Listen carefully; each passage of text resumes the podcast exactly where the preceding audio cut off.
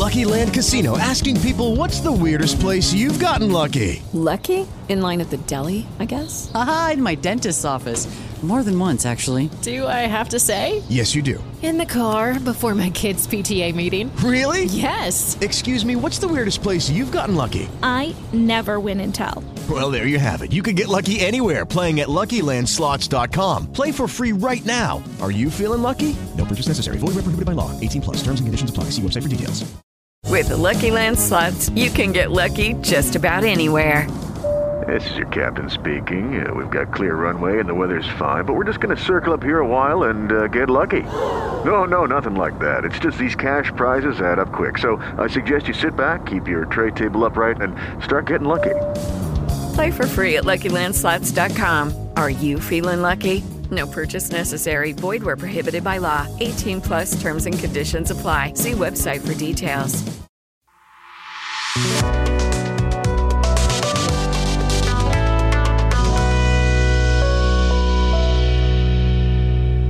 Buongiorno dalla redazione, ecco le ultime notizie. Prima notte in terapia intensiva per Silvio Berlusconi, ricoverato da ieri al San Raffaele di Milano per problemi cardiovascolari. Massimo riserbo sulle condizioni del leader di Forza Italia da parte del suo medico personale Alberto Zangrillo, che ieri sera uscendo dall'ospedale non ha rilasciato dichiarazioni ai giornalisti. Ma secondo indiscrezioni le condizioni dell'ex premier sarebbero stazionarie. Il fratello Paolo ha dichiarato: è una roccia, ce la farà anche stavolta.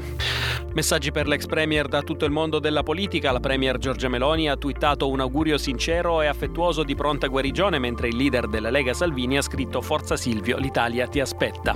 Cambiamo argomento e andiamo in Ucraina. Si muovono gli sforzi diplomatici con il presidente francese Macron e la leader della Commissione europea von der Leyen in Cina per discutere anche del percorso verso la pace. La Russia intanto alza la tensione con gli Stati Uniti. Il vice ministro degli esteri Ryabkov ha detto che quella tra i due paesi è una guerra calda. Le relazioni tra le due potenze sono in crisi profonda, ha aggiunto il presidente russo Putin. La Francia si prepara intanto all'undicesima giornata di manifestazioni contro la riforma delle pensioni. Ieri l'incontro tra governo e sindacati per scongiurare una nuova mobilitazione si è chiuso con una fumata nera. I sindacalisti hanno lasciato il tavolo dopo solo cinquantacinque minuti.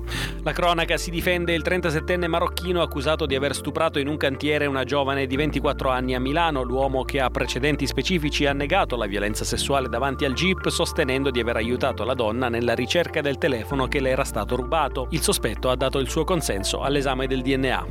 Nuovo terremoto nel mondo del calcio, perquisizioni nelle sedi di Lazio, Salernitana e Roma nell'ambito di due indagini sulla compravendita di giocatori tra il duemiladiciassette e il duemilaventuno, indagati i presidenti dei due club romani Friedkin e Lotito. Secondo l'accusa i costi dei calciatori sarebbero stati gonfiati artificialmente, una condotta che costituirebbe il reato di false comunicazioni sociali.